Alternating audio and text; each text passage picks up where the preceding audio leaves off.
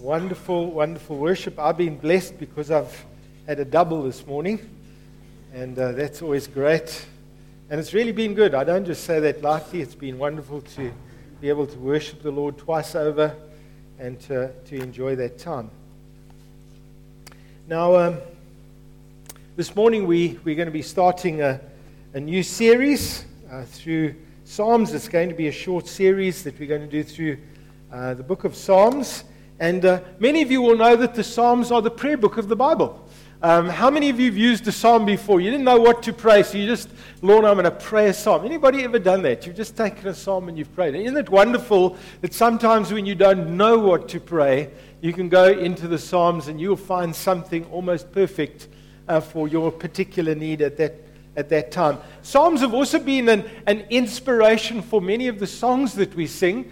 And uh, I was saying earlier on this morning that um, when I was researching this, I've discovered that there are over uh, 140 songs that we sing today in the church that have their origin in the book of Psalms. That's how influential uh, it has been in terms of songwriting. It's, a, it's, a real, it's been a real source of strength for people facing tough times and uh, challenges that they've faced. And, and Psalms has been just one of those, uh, those books that just come and ministered, in a sense, ministered to you. But it's also one of those portions of Scripture that helps us to be really open and honest with God. I, I've, I've found sometimes people, people have felt it's irreverent to be open with God about how you really feel. Know if that's ever happened to. You just want to let it all spill out on the table. And if you read through Psalms, you'll see very often the psalmist says, like, that's me. That's where I'm at. God, that's how it is. And isn't it amazing? It just shown us the way that we can be open and transparent uh, with God as well. So let's start at Psalm 1, and we're going to look at that this morning. And uh, an introduction, in a sense, to the whole of Psalms uh, is Psalm 1. Blessed is the man who does not walk in the counsel of the wicked, or stand in the way of sinners or sit in the seat of mockers.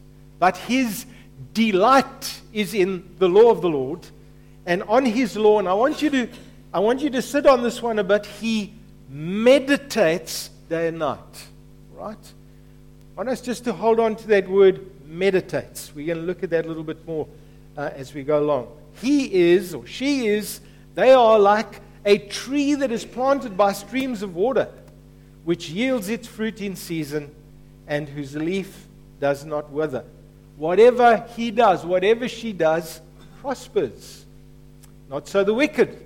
They are like chaff that the wind blows away. Therefore, the wicked will not stand in the judgment, nor sinners in the assembly of the righteous, for the Lord watches over the way of the righteous, but the way of the wicked will perish. Now, my daughter, when she was six years old, was diagnosed as a type 1 diabetic.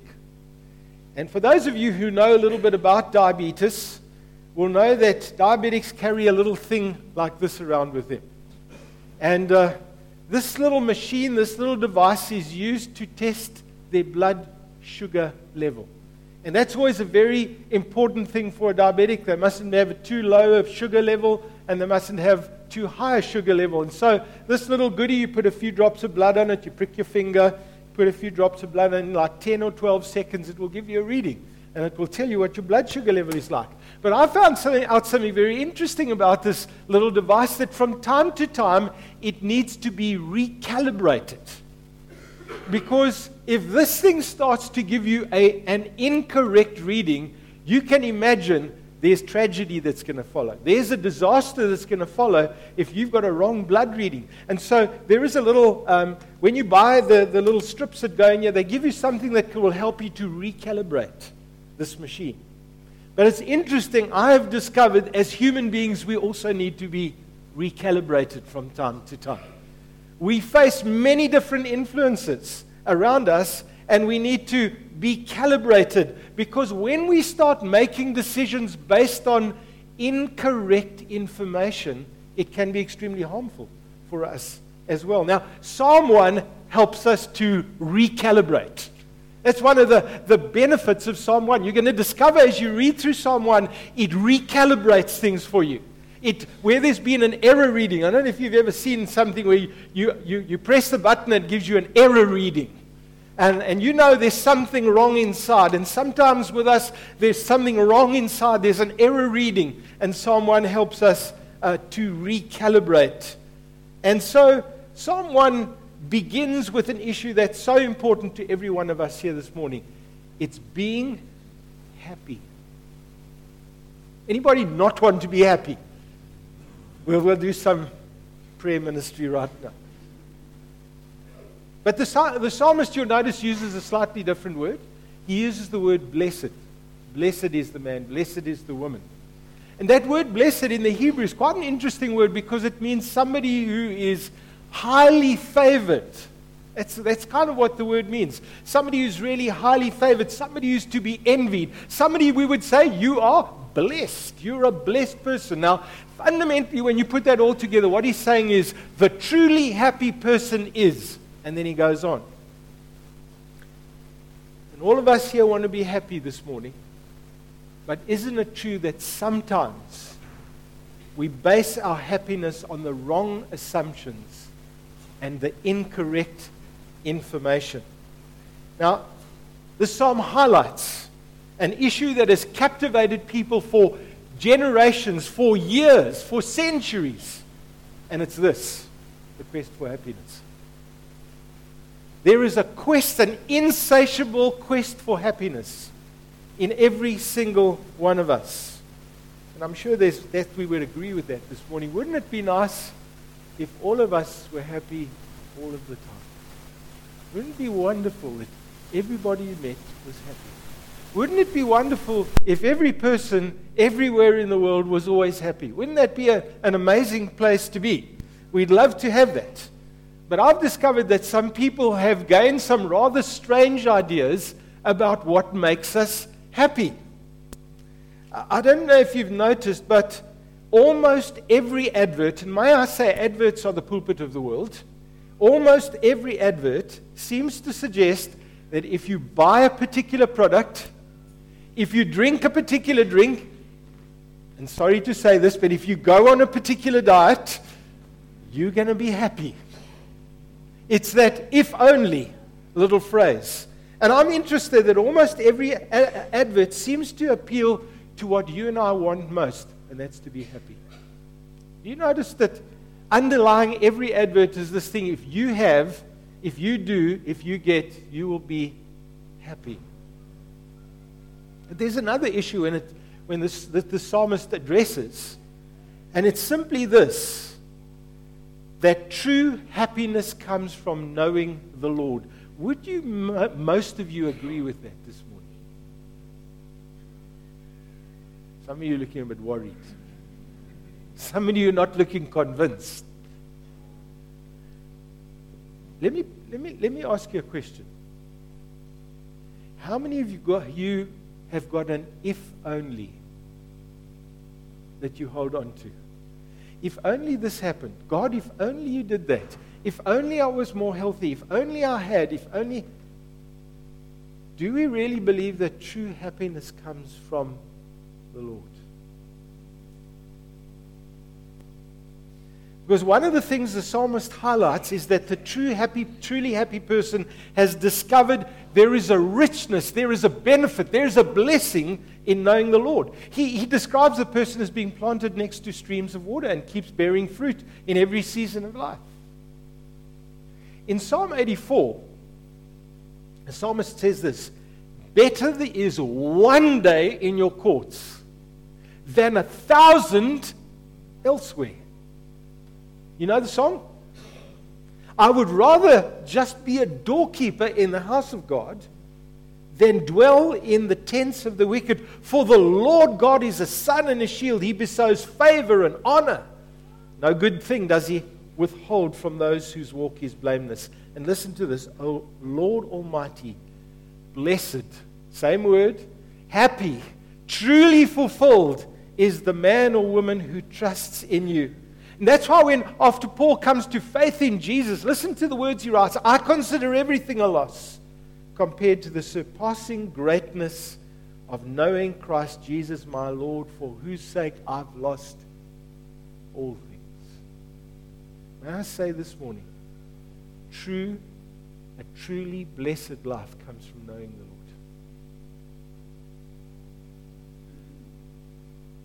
But you see, the psalmist alerts us to something else. And he alerts us to the fact that none of us can afford to ignore the nature of the world we live in. You know this world is not always a nice place? And it's not always a nice place because of the kind of people you're going to find in the world. It's not the creation that's so bad, it's the people that are so bad. And he, he, he, in the psalm, we are reminded that there are three kinds of people whose influence will not be good for us. He says the, he speaks about them as the wicked. The wicked is a person who is disconnected from God. A sinner is somebody who doesn't live by God's standards. And scoffers are those people who are openly hostile to God.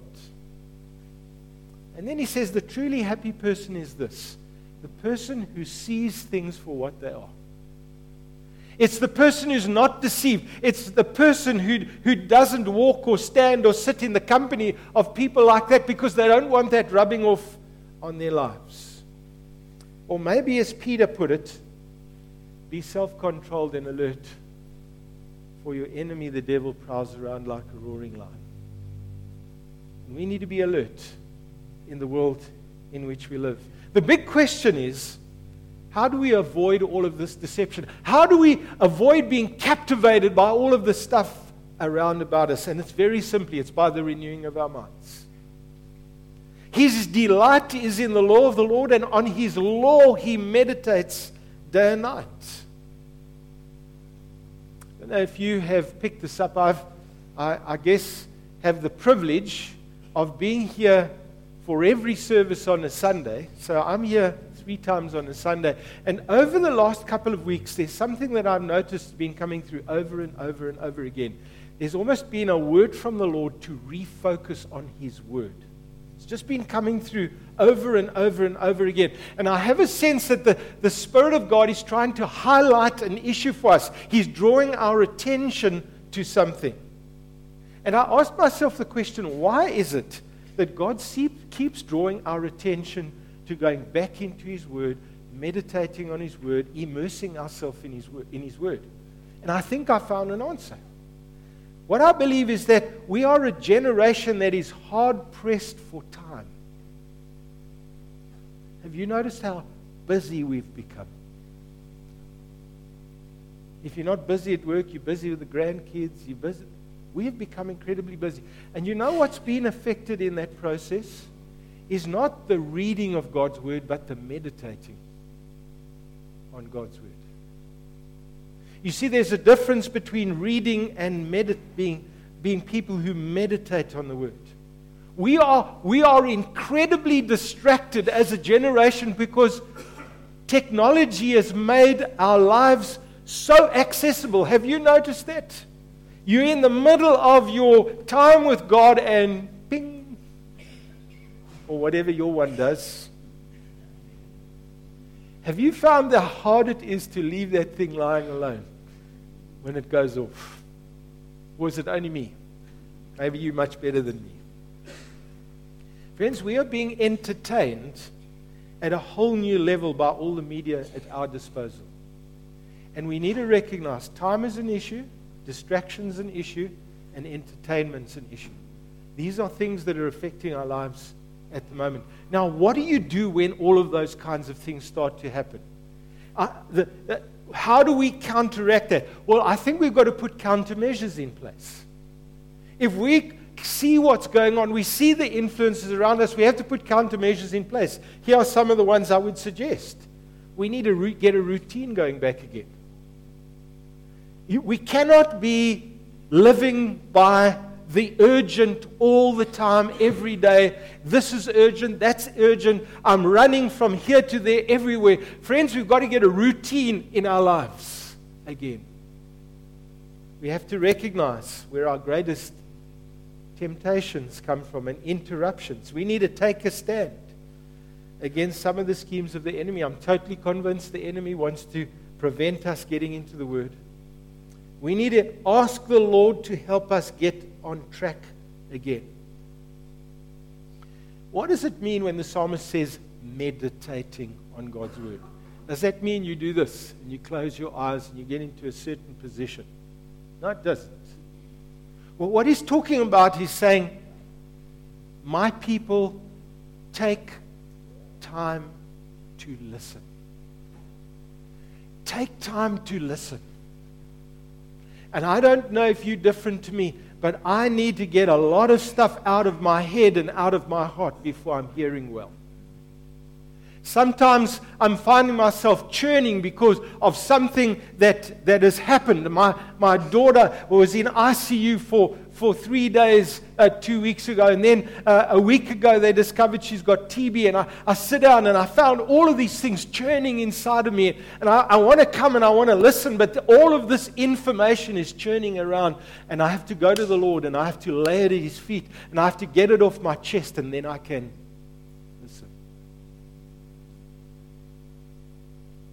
We need to be able to hear what the Spirit is saying to the church and what the Spirit is saying to us. Friends, I really want to say this uh, with conviction this morning. The Holy Spirit speaks to us as His people.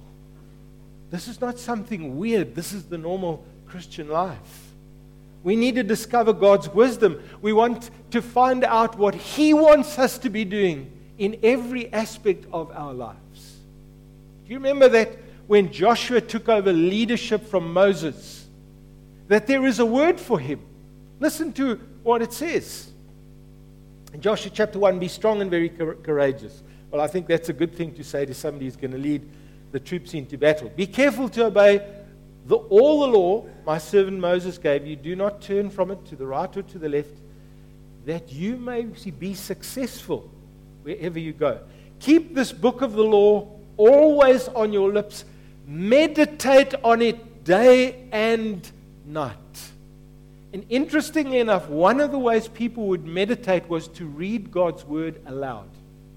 It's one of the meanings of the word meditate. It means to mutter or to mumble. It's talking about somebody who is, who is reading the word aloud, so they're hearing it, it's going into their soul. It's, they, the, the word has their full attention. Life's changing all the time, and we're going to have to learn to put things in place so that we can benefit from one of the greatest treasures we have, and that's the Word of God. I spoke about, or you would have seen right up front, that word recalibrate. The psalmist is saying when we get into the Word of God, it recalibrates our thinking, it recalibrates our expectations. It helps us to understand where there's deception around us. I will promise you, you're going to face deception every day of your life. When Jesus was led by the Holy Spirit into the desert to face the enemy, and he comes face to face with the devil, and the devil comes and begins to test him and tempt him, like he did with Adam and Eve, Jesus says to him, It is written Man shall not live by bread alone, but by every word that proceeds from the mouth of God. And then the devil says, But do you know what's written in Psalm 91? And he takes Jesus to the, the top of the temple and he says, Jump off the top of the temple, quite a high place. And he said, Do you know the Bible says he will give his angels charge over you? And Jesus said, Yes, and it also says, You shall not tempt or test the Lord your God. How many people have been led astray by a Bible verse that comes from darkness? You know the devil knows the Bible too. But when we are steeped in the Word and when we meditate on the Word, we can spot the error just like that. I've hidden your word, the psalmist says, in my heart that I would not sin against me, against you. Your word is a lamp to my feet. It is a light to my path. Remember Romans chapter 12 and verse 2. Do not conform any longer to the pattern of this world, but be transformed by the renewing of your mind, And then you will be able to test and approve what God's will is His good, pleasing, and perfect will. And then the last part of the psalm finishes by doing something quite unusual. It compares the outcome of the life of a person who meditates on God's word with the life of the wicked. There's like this comparison. And there's a sense in which this is what the psalm does it looks into the future and shows you the future because it's important that you and I have a long term view of life. I've discovered one of the great dangers for all of us is having a short term view of life. We are a generation that's li- used to living with the instant, instant this, instant that, and instant the next thing. But, friends, one of the most important things for you and for me as believers is that we have a long term view of life. The psalmist in Psalm 73 tells us a little bit about that. He said, uh, starts off with a good theological statement Surely God is good to Israel, to those who are pure in heart. Great statement, true statement. Then he goes on to say, But as for me, my feet had almost slipped. I nearly lost my foothold, for I envied the arrogant when I saw the prosperity of the wicked. They've got no struggles, and their bodies are healthy and strong. He said, I was in a spiritual dilemma. Because I said, Here's what God promises, and I look at the wicked, and they seem to be getting it all. But then in verse 16 and 17, he said, When I tried to understand this, it was oppressive to me till I entered the sanctuary of God. And then I understood what? Their final destiny. You see, that's a long term view of life. That's when, when sometimes the pieces don't always make sense right now. And God says, Let me show you the future. Let me tell you about the future. Let me show you what the future holds. And suddenly, when you put the big things in, in the context of the bigger picture, it is all different. That's a long term view of life. One of the things I came away from after reading this song is that when our view of eternity gets distorted, we are likely to make some very unwise decisions. Verse 5 Therefore, the wicked will not stand in the judgment and you see, the end of life is not death, it's eternity. The end of this life is not when I die. What's beyond that is eternity. How many of you remember the parable of the rich man and Lazarus? You remember that? Some of you nodding, you still with us? I don't know if you remember when you read that parable, you, you read about Lazarus, and he was incredibly poor and he was very his health was not good. Let me put it like that. So much so that the dogs would come and lick the sores. And does that make? I don't know if you've like me when I read that. I like thought this is gross. This is terrible.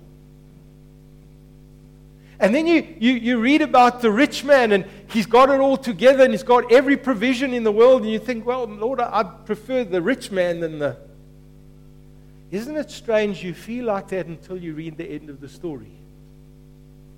And then you read about the rich man crying out to God in his, in his desperation God, will you please send somebody back to alert my family to the truth? Because I lived in abject wealth. I had huge wealth. And I was enjoying life and it was all great. And I looked down on this beggar with his sores and the dogs licking him. And I despised that man. Now it's all changed because we see the final end of things. Friends, I want to say to you today sometimes life only makes sense now when you look at eternity.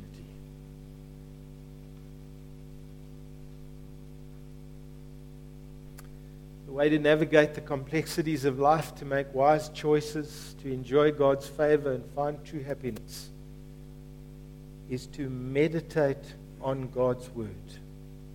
Friends, let your mind be renewed.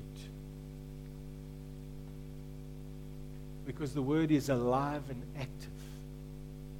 It will guide you, it will enable you to enjoy God's favor. It will even bring you to salvation through Jesus Christ. That's what God's word can do. I want to finish this morning by sharing with you part of my own story, and I, I have a sense God would have me share this. When I came to faith in Jesus, I was, um, I was just uh, about 19, 20 years old. I'd grown up um, in a church, in a, grown up in a church, that sounds weird. Uh, I'd, I'd a lot of my time in a church. My, my folks made sure I went to Sunday school, for which I'm grateful. I was at youth, I was in church services. In those days, you were a backslider if you didn't go to church twice on a Sunday. So I didn't want to be a backslider, so I was in church twice on a Sunday. The, the problem was I wasn't saved and I didn't know Jesus. There came a day when, when, I, I, uh, when I was listening to the message and I had an understanding that if you're going to be a Christian, you actually have to commit your life to the Lord. It's not a osmosis thing. You sit in church long enough and suddenly you become this wonderful Christian. I realized I needed to actually commit my life to Christ. And so after hearing that, I went home and I gave my life. I prayed. I said, Jesus, I want to repent. I said, Jesus, I want, to, I want you to become my Lord and my Savior. And I believe from that day onwards, God heard my prayer, and it was a significant turning point in my life. However, I had also learned that if you're a Christian, you're supposed to read your Bible. Any of you heard that before? Okay, some of you.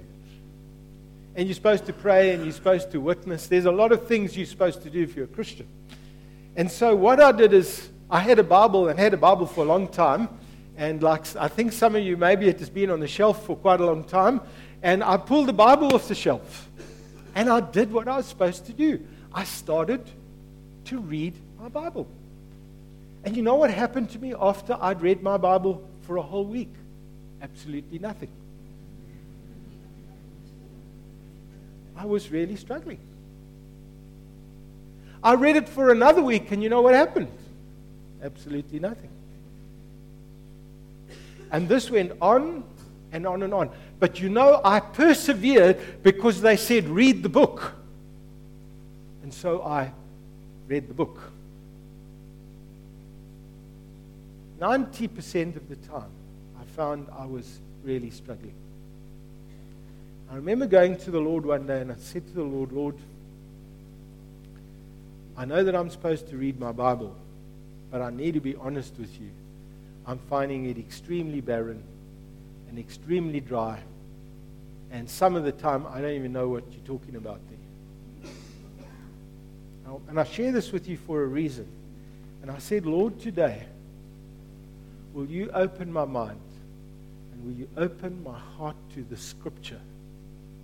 Will you, in a, in a, in a wonderful way that I, that I can't always explain to people, but Lord, will you by your Spirit cause this word to come alive? I want to read the scripture to you, and if you want it, you can ask me for it afterwards. But this is what the Bible says The Spirit searches all things even the deep things of God.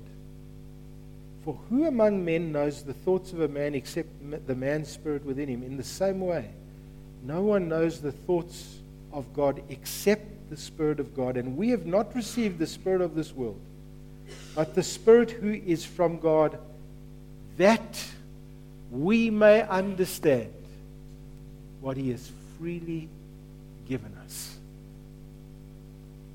Here's the end of my story. After praying and saying, God, would you, by your Spirit, open my heart and open my mind to your word? I opened the word the next day, and it jumped off the page. And for the first time, I understood when it says, and God will speak to you. And my life took a very significant turn from that time onwards. I share that with you this morning for one reason only. There are some of you here who identify with that completely. There are some of you here this morning, you do it because you're told to, but when you do, it's pretty dry. The sad thing is, the Bible itself says His word is alive and active. It's not dry. It says His word is truth, and the truth will set you free. It says that the Spirit takes the word and brings life to you and renews and recalibrates. So I want to finish with this. Is Trevor here somewhere? Where's Trevor? Is he left? Okay. But I, I wanted to just say, I, my sense is if you would like prayer for that this morning, you can say, John, I identify with you completely. I want to invite you to come to the front right now. We're going to pray for you that God Himself, by His Spirit, will open. Nobody can do that for you except the Spirit of God. Nothing else. The Lord opens up His Word. The Spirit opens up the Word. And suddenly, where there's been dryness and barrenness, comes the life giving Word of the Lord. So let's pray. And uh, this is an opportunity. We want to actually pray for you. Um, we're not gonna, I don't want you to leave just, oh, that was a nice thought. But we would like to actually pray for you and minister to you. And so, you'd like um, to be prayed for this morning, you're saying, that's just what I long for in my life. There's an opportunity for prayer today. So, Lord, I just want to pray that there would be no fear of man this morning that would hinder people responding to you. Lord, you have come that we might have life and have it more abundantly. Lord, that there would not be a barrenness in our souls, but there would be the richness of the living word in our hearts. Lord, that we would have, uh, we would constantly know the truth, and the truth will set us free. Lord, that we'd be able to say we live by every word that proceeds from the mouth of God. And Lord, because it's a good way and it's a good word and it's a life bringing word. And Lord, why should there be death among your people when you've come that they might have life? And so I pray, Father, this will be an enriching, recalibrating time for people here this morning. In Jesus' name. Amen. Oh, thank you, Trevor.